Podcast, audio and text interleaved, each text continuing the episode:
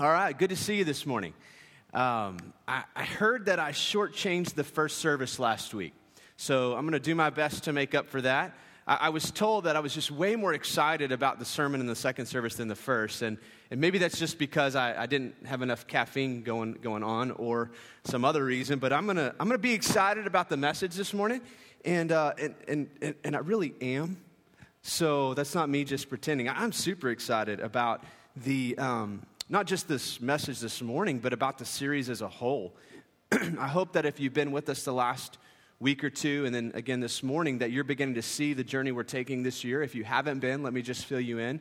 Um, the sermon series this year is, uh, is really a, a, um, a, a, way to approach the Bible that uh, helps us comprehend the little pieces we read throughout our journey. And so I don't know if you're a person who's ever struggled with comprehending what you're reading in a story in the Bible and how it fits in, but our hope is to really lay that foundation of the story so that if you're reading in Exodus or the book of Hebrews or Jonah or Jude or Malachi, anywhere in the scriptures, you have some sort of bearing uh, where, as to where you are in the story. And, uh, and so I was thinking about, for me, how helpful that is. Um, I used to do a lot of hunting um, before I got married and had kids. Um, and, uh, and so, uh, and, and that's not, I love my, my kids, but uh, I just was out of time. So, um, but one of the things that is super important to me before I go hunting on a piece of property is that I've had a chance to walk the boundaries and kind of know where things are. Uh, before I was, before I would, you know, squeeze off a round of, you know, out of a gun, I want to know what's beyond that tree, that hill, where am I, you know, who else is out here, that sort of thing. And so um, there was a time where um, I went on a day hunt, and, uh, and, and uh, this, uh, this gentleman took me with him, and so I'd never seen this piece of property, and we get there at 5 a.m., it's dark, and so we just know how to get to the deer stands, and, and, I, and I just remember that morning as the sun coming up going, I have no idea where I am on the face of the earth. And, uh, and I think that's how we are a lot of times when we step into the Bible. Uh, we don't really know where the boundaries are, the fences are, what's beyond that hill. And so the hope for this series is really to map out uh, the, the Bible in a way that you can navigate and you understand where you're at in the story so that after reading, you can better place yourself in the story and know where the story applies to you and better yet, where you apply to the story. So we started that last week. And so this week, what we're literally going to do is open Genesis 1. We're going to open story. And uh, so that's where we'll be in just a moment. I'll give you a chance to turn there. I've got a few announcements for you. Uh, Genesis 1 is where we're going to begin this morning. Uh, one, this Wednesday night, two things going on that are incredibly important. First of all, women's ministry kicks back off for the semester. So uh, the women's ministry is up and running third Wednesday of every month through May. And, uh, and so that begins this Wednesday night at 6 p.m. in the kids' building. Ladies, if you have been before, uh, you know it's a great time. It's sometimes hard to navigate your schedule to get here, but once you get here, you know it's awesome. Those of you who've never been here want to extend an invitation to you. I won't be there because I'm not a woman, but, um, but I can tell you this if you'll make the time and show up, even if you don't know a lot of folks, you'll be blessed to come in and be greeted and get to know some of the other ladies in the church. And, uh, and also, it might be a good time to invite a friend who's never been. So, this Wednesday, 6 o'clock, Kids Building Ladies. Second thing is uh, really more of an administrative thing. And so, if you're not a member or regular attender here, just tune me out for a second. But just so you guys know, uh, we're in, um, in hot pursuit of an administrator for the office. Um, I've announced a couple times Lindsay has uh, been afforded the opportunity to spend more time with her family and doesn't need to work as much anymore. And so we're looking at replacing Lindsay, our office administrator. And, uh, and God led the elders to a decision early on to look outside the church uh, for that position, just receive counsel, and had a number of reasons why that was seemed like a good idea. So that's the pursuit we're taking. And, uh, and so this, uh, all that to say, this past week, um, uh, started interviewing some one-on-one interviews with some potential candidates. Uh, every interview was amazing. God has sent us some fantastic candidates for this position.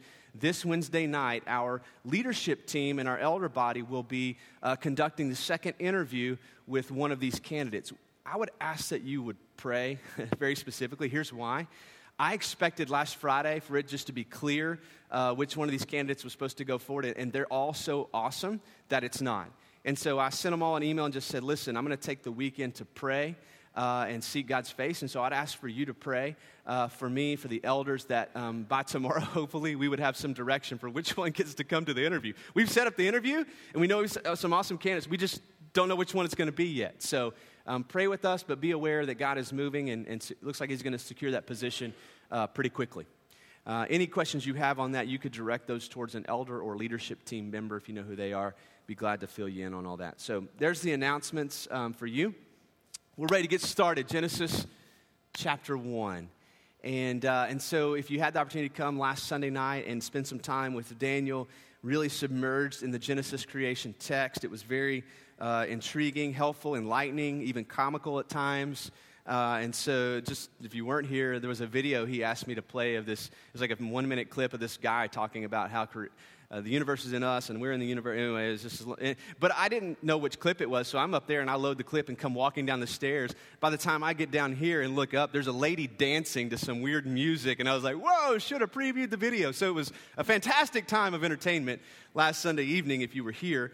Uh, but, but Daniel did what we won't have time to do on Sunday mornings, and that's really spend time in the days of creation.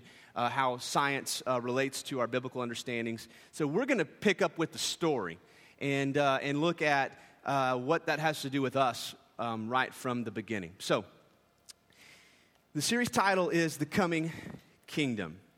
And we're understanding that that's a, that's a fairly accurate title for this story. It's one of many you could place on the Bible story, but um, essentially, there is a coming of a kingdom that almost everybody in the story is waiting on. And uh, it begins, though, with the creation of God's kingdom and setting the story in motion. So, Genesis 1, really, Genesis 1 through 4 is, is, is really introduction. Uh, Genesis 5 1 really launches more into the narrative, and then at Genesis 12, it really gets specific into laying out like we would read another story, okay? So, this is introduction. If you were to open a book, you know how a book has an introduction. This is where we're starting in the story, Genesis 1. Now, the days of creation uh, tell us some things about ourselves and tell us some things about the story. First of all, um, human beings are set apart in the story. Okay? We're going to learn quickly that we're not the hero or the main characters of the story, but compared to the rest of creation, human beings have a special place in story. And there are a number of reasons why this is true. Just as a literary, uh, uh, just taking a literary approach, if you looked at the creation story, each day gets a certain uh, amount of attention by the original author, okay? And so uh, day one, day two, day three, and they, and they get a certain number of words. When you get to day six, the creation of human beings, you get more than twice the amount of words describing what's going on. So much that you, chapter one is really the, the panoramic snapshot of creation. Chapter two then comes back and, and looks again through more of like a telescopic or microscopic lens at day six. All of chapter two really is explaining day six, the creation of human beings. So we know that just the way it was written, the author's saying this is an important part of the story. Human beings are set apart. Now we know just from earthly experience that human beings, though it's sometimes hard to tell, are set apart from the rest of creation. Uh, here's some, just some different ways that you may have noticed. Um, uh, human beings make choices, okay? Uh, you might argue that, um, that other animals make choices, but literally contemplating cause effect. If I do this, this might happen. Those type of choices, not this dog food smells better than this dog food, but like literally contemplating choices, okay? And so uh, that's one of the things we know sets us apart. We, um, we can, we can, now I'm to use this loosely, we can create, okay? We can't take nothing and make something happen, but we create, we take what God has created and we form it into things. Artistically, we, even administration is a creation of putting things in order and system. So we know that we are able to kind of create and systemize and put things, to pull things together. Um, we rebel. Now, we rebel um, different from how you might argue an animal rebels. If you've ever trained horses, horses will rebel against putting a bit in their mouths, uh, but not to the level and the extent that human beings rebel. We rebel for, for, for uh, self centered, self glorification, um, very arrogant reasons. Not because we just don't like bits in our mouths, it's part of it, but we, we have a rebellious tendency to ourselves, uh, and also the ability to feel like shame and guilt.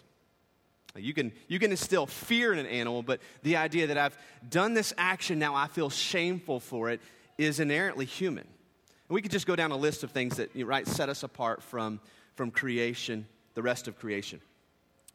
However, when you get to the creation narrative, and we'll pick this up in verse 26, I want you to see something that really sets us apart from everything else that's happened day one through five. In verse 26, the very first phrase says, Then God said, now that's not new, is it? He's been saying. Then God said, Let there be, let there be, let there be. But he says something different here. Here's what God says that's different Let us make man in our image now, what's happening here is God is, what theologians will say, having a conversation with himself. He's contemplating the creation of man. And so, God's not just saying, let there be light, boom, there's light. Let there be human beings, boom. He's saying, let's consider what we're doing here. Let's talk about the purpose that we're going to intrinsically place in this next creation. Let us. And so, God is having a conversation with himself, which is really hard for us to understand. But as you read the whole story, God is presented in this story is a Trinitarian God. Okay? Now, I'm not going to spend a whole lot of time here, but just in the creation account, you've got in the beginning, God created, and then, and then just shortly after, the Spirit of God is hovering over the waters. Okay, and so we have already had this idea of a, of a, a plurality God, not that there is more than one God, but that God is under, to be understood in plurality you get to the Gospel of John, he says, What? Oh, by the way, Jesus was in the beginning, and he was with God, and he was God, and all things were created through him. And so we understand that there's a Trinitarian God creating. Now, that, there's a reason why we need to know that when we get to our purpose in, in reflecting his image, okay? So, so God is creating, let us, so he's, he's really spending more time in the purpose part of this next creation. God is, you might say, consulting himself as he creates man. And so God says, Let us then make man in our image after our likeness. So we've got time to spend here. Very, very um, broad when you begin to, to think about what it means to bear the image of something. Um, but, but as you read the rest of the story, you're going to see there's some very specific things that are being communicated here. Okay? Now, Genesis is part of the first five books of the Bible, the law, the Pentateuch. These, these are the writings of Moses, is what we understand. Um, we can date the, the, uh, the authorship based on Moses, based on when we understand Moses lived. He, was, he had to be alive to write it, right? So we're looking at like 1300 to 1500 BC. There's some debate on exactly when, but we understand it's about that time period, okay? And so we also understand what else is going on uh, in in humanity at that time period because we have other understandings of civilization and what's going on around Moses and the Israelites and the Egyptians. It wasn't just the Egyptians and the Israelites. I mean, you've got empires forming in humanity, okay? And so some of this language might be helpful for us to also understand what would take place in the, the, the uh, civilizations and cultures around. Kingdoms were beginning to form and kingdoms were beginning to conquer. Okay, so it wasn't just human beings in little tribes and villages, they were beginning to collect themselves into cities and big cities and empires and kingdoms. And, and so you have the, the Egyptians, uh, right? Pharaoh and these other um, civilizations forming together, okay? So one of the things that um, the, the kings would do um, in, in the kingdom, because they didn't have uh, Fox News and CNN and, and media to kind of display on their behalf. They couldn't do these news briefings or um, State of the Union addresses. They had to somehow, right, as they began to expand, they had to display their dominance in the places that they conquered. And so, what they would do then, a lot of times, and, and this explains what we see in history, is they would make, have statues made of themselves okay? And, and the statue, depending on the king, would also represent maybe even their deity. But, but nevertheless, at the very minimum, it, it displayed their image. And they would have statues placed around the kingdom. Make sense? You conquer a city, and to display that you've conquered that city, you would have a statue made of yourself and have it displayed so that the people were just reminded of you. Uh, just, just a very practical thing that kings would do. And so, for this audience reading this uh, literature from, from Moses as he's explaining the, um, the creation account, then it begins to help us understand then who we are in God's kingdom. Now, the New Testament will, will back up this, this claim as well that you and I literally are going to be created as image bearers in the kingdom. So, something about the way we were designed and created is to bear the image of the king. Now, um, Paul will use the word ambassador in, uh, in 2 Corinthians 5.20. Paul says this, Therefore, we are ambassadors for Christ. The same thing. We're image bearers. As we walk the earth, we represent a king and a kingdom, right? We're ambassadors on his behalf. Uh, to help us understand this even more, um, uh, Jesus is, uh, is asked about paying taxes and paying the tithe. In Luke chapter 20, Jesus responds, uh, Show me a denarius. So, like, show me a quarter is what G- how Jesus responds. And they show him a quarter. And he says, What? Whose likeness and inscription does it have? And they said, Caesar's. So it's a very similar wording. So then that coin represents Caesar, it has this picture on it. So somehow we're beginning to understand that in the purpose of our creation, we are to be those image bearers for the king. All right? And so somehow in us, and we'll talk more specifically how that's displayed, that creation is able to look at us and see him. We're created in his likeness to reflect, right, his identity. Now, there's another way to look at this idea of bearing the image, and this is one that we've used before. Um, back in August, we did a um, just a short version of this series. We were talking about being image bearers, and I had I had a setup over here with four different things. I had a computer monitor, and talked about how that could bear the image of something else. I had a painting, how the painting bears the image. Um, we talked about even a window. You can look through a window, window to see an image. But the one that I thought best fit what I think is being uh, discussed here is a mirror. So I have a mirror. Um, this isn't mine because it's pink and it has bling, but it's also for makeup, which I don't wear. Um, so I don't even know how to open it. Praise God. I'm going to try. Okay, there we go. So um, I had a full length mirror up here, and I was talking about, and I even used the light, which I'm going to do in a minute, how we reflect who God is and to the world around us and that sort of thing. But um, I, I chose a smaller mirror because I don't want to get like i don't want to get too carried away thinking we've got to be these huge big mirrors like even the smallest of small can participate in what we were created to do so i'm going to clean it up a little bit check my teeth look good all right so if we think in terms of statue that's one form the problem is we're not static right we're not fixed in one position we live and we walk through life not only that our ability to reflect his glory is it, it, changes. There's some days where we're doing a better job than others, right? So we're not always this perfect ambassador on behalf of Christ. And so I think in terms of a mirror, how a mirror reflects an object. Now, you can do two things. You can look at yourself, which is one of the ways we tend to use our image bearing reflective nature to look at ourselves but you can also re- reflect things so like if i take the light i'm going to try to hit you in the eyes for a brief moment okay you see that all right, all right. So I can actually reflect another object to you, but I can, now, if that light up there were a person, I could reflect you back to that object too, right? It's kind of a two way street, all right? So when I think about it, this understanding of us being image bearers in the kingdom, it's not that we're static statues positioned in life not to move, right? And people see us and they see God, but that we're more, we're moving around. And at times we're doing a better job of reflecting who God is than others, right? And so here's some things about um, our role as image bearers. It is a two way street. One is the Bible calls us a royal priesthood. So we begin to understand our place in the kingdom is to reflect to creation a king, a royal king. That God has intrinsically placed on his created people. You are to be my people, a royal priesthood reflecting who God is to creation.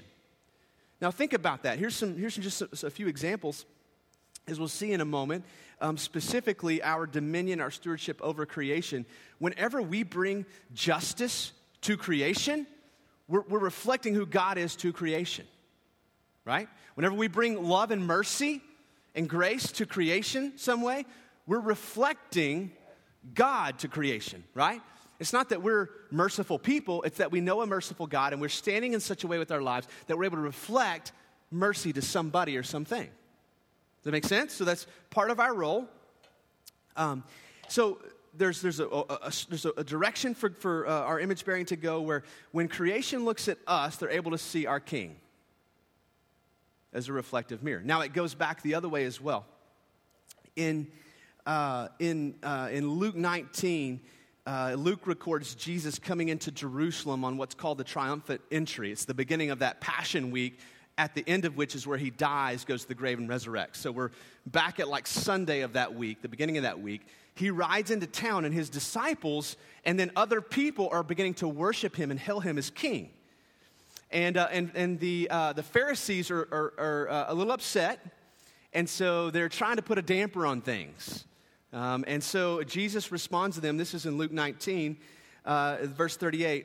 Here's what they're saying they're, they're singing, they're saying this Blessed is the King who comes in the name of the Lord. And so they're doing a really good job right here at reflecting God, right? To the people around them, to creation around them.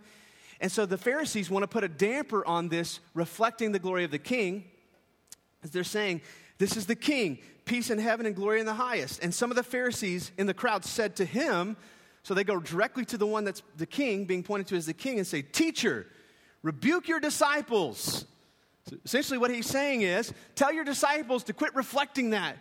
And this is how he responds I tell you, even if these were silent, the very stones would cry out. Now, what's he saying there?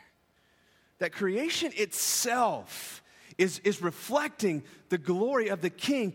These people are the mouthpiece on behalf of creation. Now, think about that. The stones really can't cry out, can they? And if we look hard at stones, we can see they're beginning to reflect the glory, but you have been given a specific position between creation and the king. Think about that. The glory you see in creation can't speak, can't articulate, can't say to God, You are good.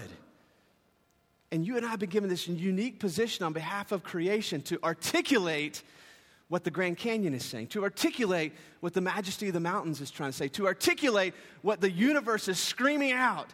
You and I have, we are set apart in creation with this ability to use our words much like God.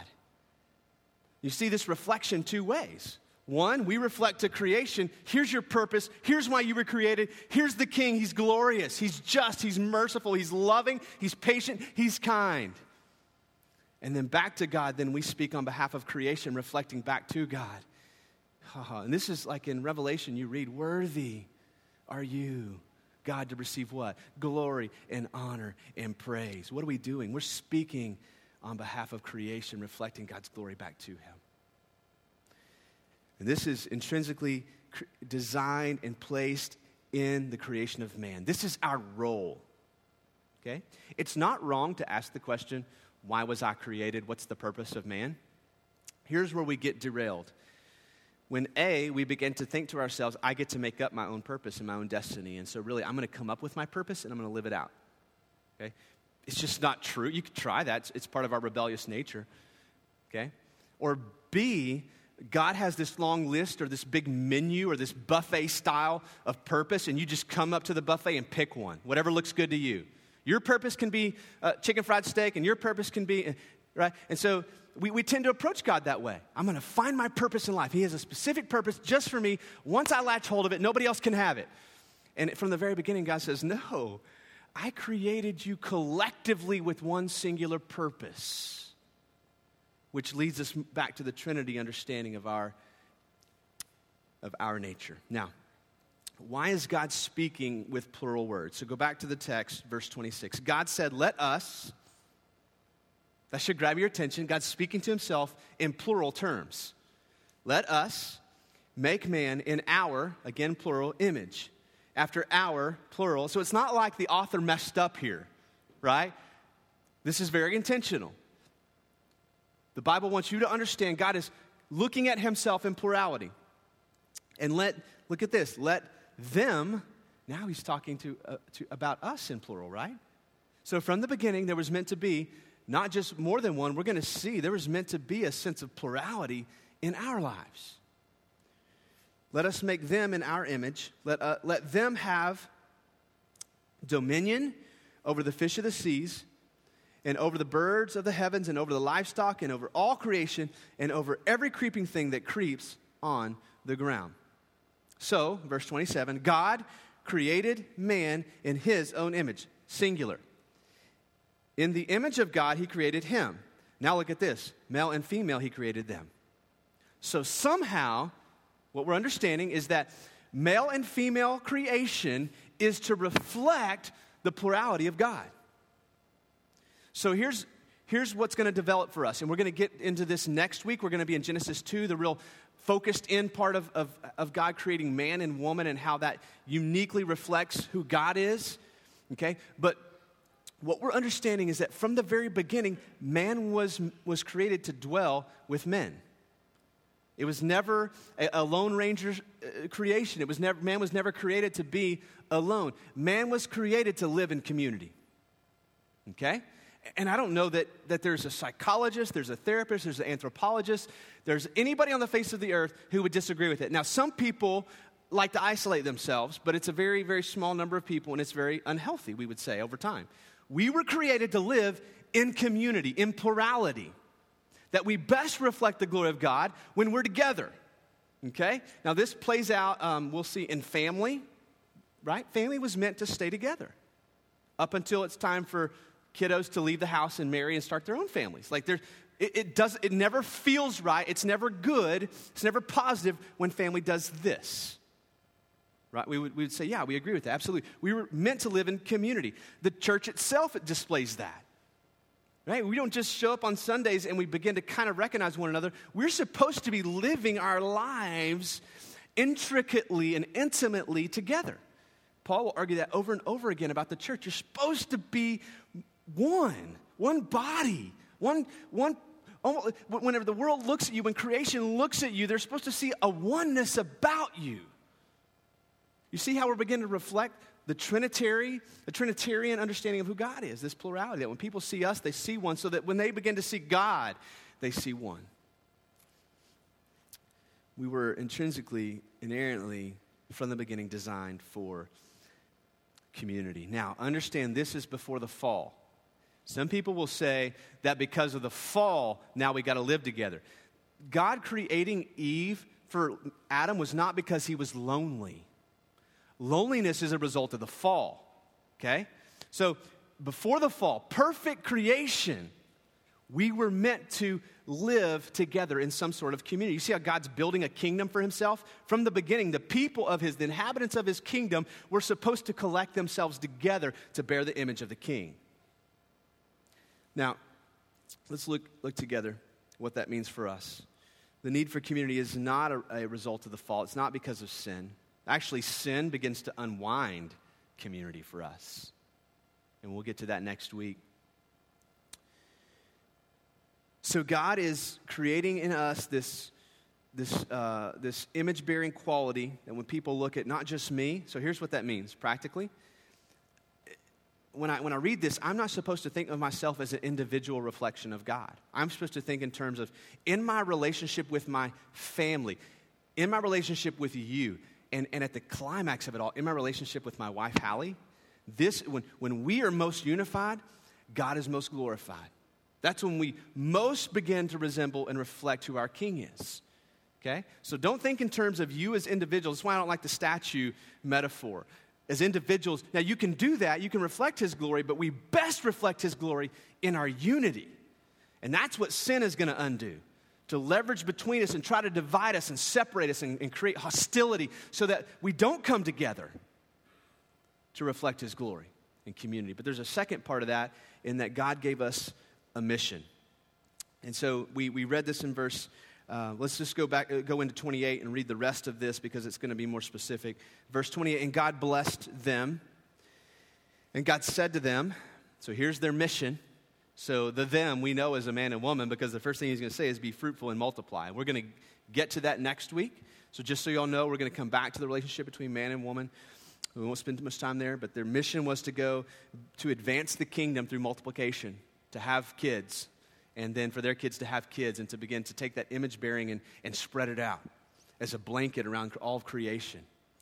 And so there's this advancement of the kingdom, and then this specific to fill the earth and subdue it and to have dominion over the fish of the sea, the birds of the heavens, and over the, every living thing that moves on the earth. And God said, Behold, I have given you every plant yielding seed. So the language is beginning to speak about our dominion, our authority over creation. Okay? In a minute, we're going to get to distortions of this, but, but before the fall, man was created to have dominion, to steward everything else that was created. There's no doubt about this language. We were placed over in authority, and you might even argue in, in, in uh, significance over the rest of creation for a specific purpose to display the king. And then it goes into all the different details of um, how we've been given every uh, plant yielding seed that is on the face of the earth. We've been given every tree with seed in its fruit. You shall have them for food, and to every beast of the earth, to every bird of the heavens, and to everything that creeps on the earth, everything that has the breath of life, I have given every green plant for food. And it was so. And God saw everything he had made, and behold, it was very good. And there was evening, there was morning, the sixth day. Now, we, are going to get into distortions, like I said, but um, here's, here's what we understand in the, in the original creation that man was crea- created to be in relationship, in community, right? And to have dominion over and stewardship over things. So let me give you some distortions and see if this is how you see the world today operating. So here's what, how it's been distorted man has taken dominion over things and, and exchanged that for dominion over each other in pursuit of relationship with things. Is that not true? supposed to be in relationship with one another and have dominion over things. But we've traded that. And we we work hard to have dominion. I mean, even in the most basic ways as we pursue the corporate ladder. We're pursuing dominion over somebody else, authority, leadership, a boss role. And so our dominion over people, so what? We can have a relationship with things. Is that not true? You see a complete reversal of this created order. Instead of a relationship with people and having a dominion over things, it has become a relationship with things and dominion over people. Uh, Paul Tripp says it this way rather than loving people and using things to express it, people love things and use people to get them. Me say that again. Instead of loving people, that idea of community, loving people and then using things to express our love to one another, people love things and we use people to get them. That's so very true about the human experience today after the fall. And so when we think about distortions of what God's created, it's not that, that things just got derailed a little bit, it's that things got completely reversed. And so the world we live in is not, right now, is not supposed to feel right. There's supposed to be a sense of something's wrong with the world we live in. It doesn't mean that we're supposed to like the news when it comes across these, you know, the chaos, these mass school shootings, terrorism, um, these, these you know, tyranny, mass genocide. But that, those, are, those are the indications of what we're reading is true. That creation has been distorted. And, and man is now seeking dominion over other men in pursuit of what? Glory for himself and, and a possession of things. Now, here's uh, most, very few of you have ever tried to take over a country, okay? So let me just share some practical ways how that plays out. And here's what I'm not saying I'm not saying don't work hard, work hard. However, your pursuit of position in your career and your job, you've got to ask yourself, why do I want this? Is it so that I can show everybody underneath me that I've achieved uh, uh, uh this position, this stature? I'm, I'm smarter, I'm, I work harder, I, I'm more likable. What is your motive for that? Genesis 3, we're supposed to work hard after the fall. You work hard, you're probably going to get promoted, okay? But working hard because you need to work hard is different from wanting to thrust yourself to the top and essentially living for your own glory. But let me give, okay, and so that's something that some of us struggle with. Not everybody struggles with that. Some people are content. I'll just be the, uh, you know, the assistant. I never want to be at the top, okay? However, I bet everybody in the room struggles with some level of busyness. And I'm going to share with you why I think busyness is the undoing of what we were created to do. Okay? So, first of all, how do you define busyness? Busyness is A, I don't have enough time to do all the things, and B, I say no to a lot of really important things I know I should be doing, right? And C, the things that I decide to do in my schedule, I don't do as well as I would like to or I know I can. Surely some of that relates with you, right? One, you've got to negotiate, okay? Two, you find yourself saying no to things that you wish you could have said yes to. Um, like, uh, you know, just spending time with your church family in different ways. I like to serve more. I like to volunteer. I like to be more involved with my life group. But I have to say no because of busyness, okay? Um, but then also, when we actually take time to do things, I mean, when do we really get to stop and really meditate on how we want to do a thing? Like a simple remodel or construction project in the house, man, where you really get to stop and think and draw it out and, spend, and really cr- create what, what's needed and what you want. We're typically flying by the seat of our pants, right? And this thing needs to be fixed, this light bulb needs to be fixed. Uh, we make do with what we have. Now, here's why I think that that's a distortion of what God created. You can't have dominion over things when things rule your life and calendar. Dominion implies stewardship. And so, in the busyness of my life, I'm, I'm losing my dominion over my life. Would you agree with that? I'm, I'm losing that position of stewardship over my life because I've succumbed to busyness. And so I don't lead well, I don't produce well, I say no to really important things. And I'm confessing this to you. I do this in my life. I have sometimes have to say no to visiting somebody in the hospital because at any given moment there's three or four people in the hospital and, and I have to make hard decisions based on where I've got to be next and which when, when I can get to. And, and so it's not that I don't want to, it's that I'm saying no. What, and what am I saying? I don't really have dominion over my schedule. So just in the simplicity of living daily lives, this has come undone. And if you, um, we, we, were watching, we're watching Downton Abbey in our household. And, uh, and, I think this is a decent example. Um, uh, it's, it's, a, it's, a, it's fun, but um, the, uh, I'm not going to get into why you should watch it. However, it's, it's early 20th century, and so in, in this culture near London, you still have social classes, and so the, the person who owns the house kind of rules, and they refer to them as Lord, right? Uh, and he has authority. But when you watch this, this show, and I think it's somewhat accurate, that man or that woman who lead the household have time. They're never stressed over busyness. Somebody else takes care of all the planning and the work and, and, and all that stuff, okay? Now, again, this is not a perfect example. But when we take the people out of it, we see creation, creation is meant to serve us. So he says, you're going to use this stuff for food. You're going to have authority over this. Go manage creation. Now, not abuse it, okay? Um, not not in, in disgrace, but in a way that creation itself can bear the glory of God. So I, I, I think that um, we got to be cautious too when we talk about um, going green or not going green being a conservative or liberal issue. Um, I don't think that it should be. I think there should be a certain sense of when I go, when I, the way I treat the world around me directly bears weight on how I'm reflecting the glory of God. So I teach my, my kiddos not to litter from an early age. It's against the law, but primarily because I teach them we don't want to mess up God's glory.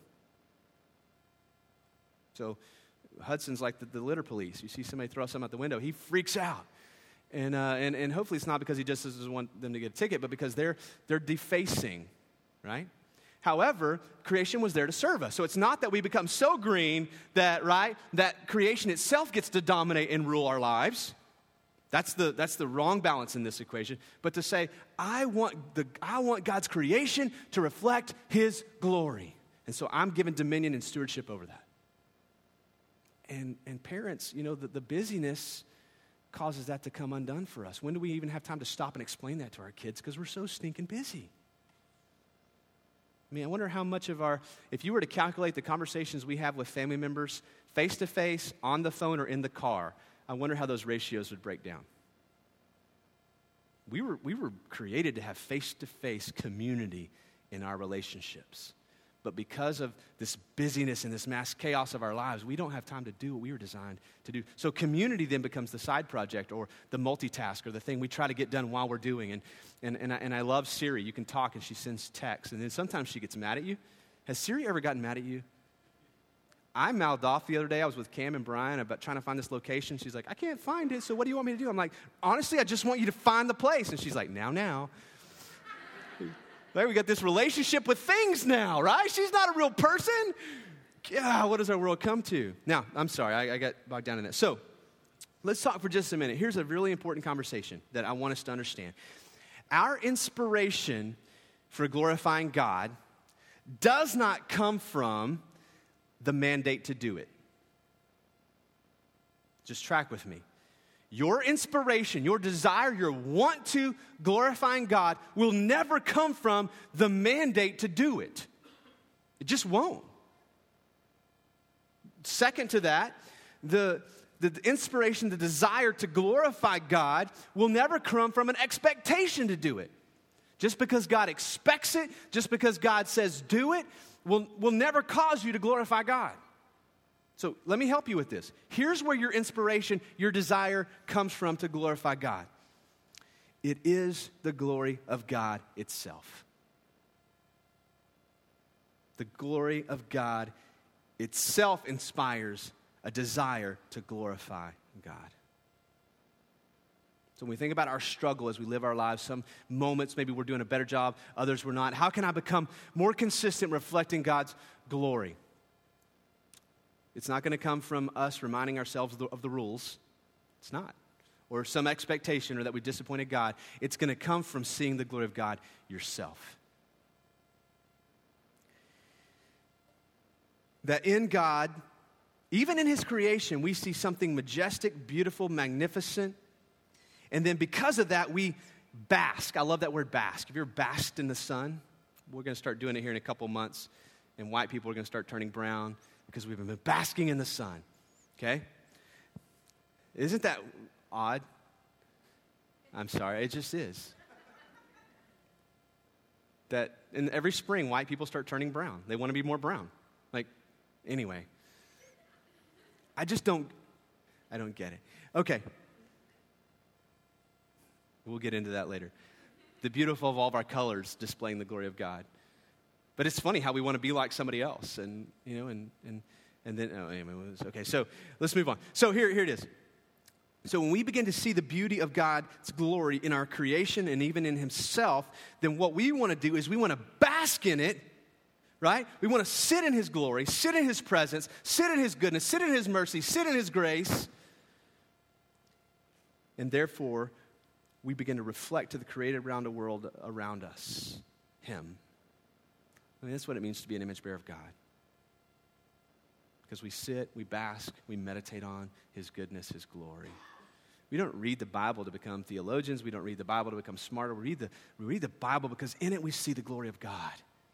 In it, we see the descriptions of his goodness. That's basking in the glory of God. You want to bask in the glory of God? Go read the Psalms. Go read the Psalms and bask in the glory of God. Now, John introduces Jesus this way. So in John 1:14, the word becomes flesh and dwells among us, and in him we have seen his glory, the glory as of the one Son from the Father, full of grace and truth. Just meditating on Jesus and spending time reading about Jesus and spending time in conversation with Jesus, you're basking in His glory.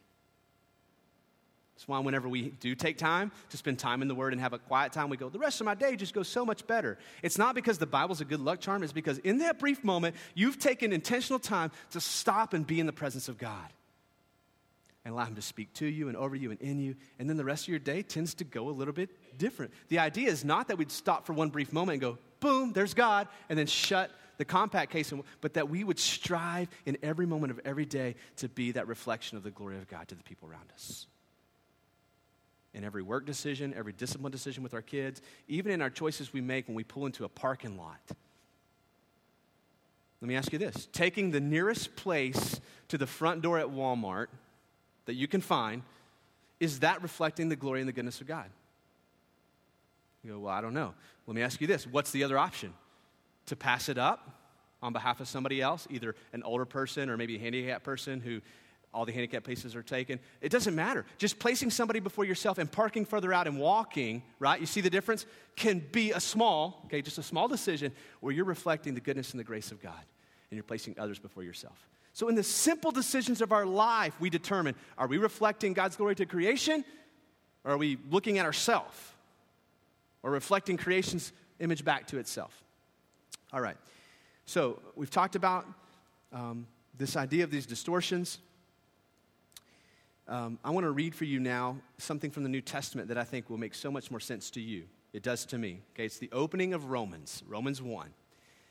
Paul wrote this, and arguably the Apostle Paul was one of the most brilliant theologians who ever wrote anything in Scripture. It's arguable, but it's where I tend to land. I have a lot of respect for Paul's grasp of theology, the understanding who God is. So, the opening of Romans, Paul starts on a pretty cosmic level, big, broad level, with some of his statements. And so, understanding what we were created to do and then understanding how that's become distorted, I understand Romans chapter 1 a little bit better. So, just a few verses from Romans 1, starting in 18, okay? Understanding all we've talked about today, this is what Paul says is the condition now of man. Verse 18 For the wrath of God is revealed from heaven against all ungodliness and, and, and unrighteousness of men. Now, we're going to come back to wrath. We just sang about wrath. Now, we, we have hope because the wrath of God has been satisfied in Jesus. But without a cross, without a Savior, without a hero in the story, right? We have unleashed wrath of God against mankind. The wrath of God is revealed from heaven. Okay, so verse 19. For what can be known about God is plain to them because God has shown it to them. Do you know who the them is there? Mankind. It's the same them that was created. So, who God is, right, has been plainly displayed to them. And then specifically, he says this, verse 20 For his invisible attributes, namely his eternal power and divine nature, have been clearly perceived ever since when? The creation of the world. Stop right there. So, in the creation of the world, God didn't just say, Go reflect my glory and give us nothing. He showed us his, his eternal nature, He showed us His divine power. He said, Go reflect this. So, ever since the creation of the world, look at this. In the things that have been made, the creation around us, we are able to look at that and point to that and go, look at the glory of God, His goodness, His, His eternal nature, His divine power. In that rock, in my finger, in my ability to say point and it points, right? This is created by God. I'm able to see His divine power and His eternal nature in my fingertip. And the fact that my fingernails grow and replace themselves as I, right, whittle them off. Because this is what I believe Paul is saying. So that they, being us, were without excuse. We can't say we had nothing to reflect. Verse 21 Although they knew God, they did not honor him. There's that idea of reflecting, right? They didn't honor him as God or give thanks to him so they didn't do that. They weren't positioning themselves as reflectors of his glory. Instead, here's what they did they became futile in their thinking, and their foolish hearts were darkened. Remember how I, I was reflecting that light to resemble God's glory? The reflection of who God is has become dim to the created world because we've become futile in our thinking. That's the description of this image bearing. The image of God has become dim in us. Verse 22 claiming to be wise, they became fools and exchanged the glory of the immortal God. So they exchanged that reflection of God for something else. Look at this for images resembling mortal man, birds, animals, and creeping things. Isn't that what we just said? Instead of reflecting the glory of God to creation, right, we've exchanged that reflection, that image of God, for the image of created things. And so any given one of us looks more like the created world than we do the God who created it. It's how we identify ourselves a lot of times what neighborhood we live in, right? What school district we go to. These created things of man become our identity instead of this beautiful, eternal, powerful God. So, this is what I believe Paul is saying. And then he's going to go on. Um, we're going to pick up in 24 at the end of the message next week. Um, because even in our relationship, even in the, the sex relationship between man and woman, those distortions that were inherently created to display his, his beautiful, unified um, image has become distorted. So the very fabric of our existence, I believe Paul is saying, has come unraveled. And we're not just off track, we're in reverse track mode. Now, here's the good news. All we've done so far this morning is talk about what's wrong, what's gone wrong. In Ephesians 4, Paul tells us some, something remarkably hopeful about this distorted image that we, we exist in. Ephesians 4, last verse of the morning, verse 20. Uh, let's start in 20. 2, talking about here about being taught about Jesus. Verse 22 says this since you've been taught about Jesus, to put off your old self. If you keep wearing your old self, you're going to keep reflecting your own glory. You're going to keep reflecting your desire for things. So put, take off the old self, which belongs to your former manner of life, and, it's, and is corrupt through deceitful desires. Verse 23 and be renewed in the spirit of your minds and put on the new self. Look at this. This is what Jesus gives us. Created after what? The likeness of God in true righteousness and holiness. If that isn't Paul saying, God is going to redo what has become undone, I don't know what is. He's saying, when you trust Christ, here's what happens to you your old self is taken off, and you put on a new self which, is the, which was the, the, the image you were created to bear in the beginning. So, so Christ followers, okay, first of all, like, why do we keep trying to unzip this new self and put the old self back on? Why are we still walking around in self centeredness and a lust for things? And why are things still dominating our lives and our schedules and our priorities? That's the old self.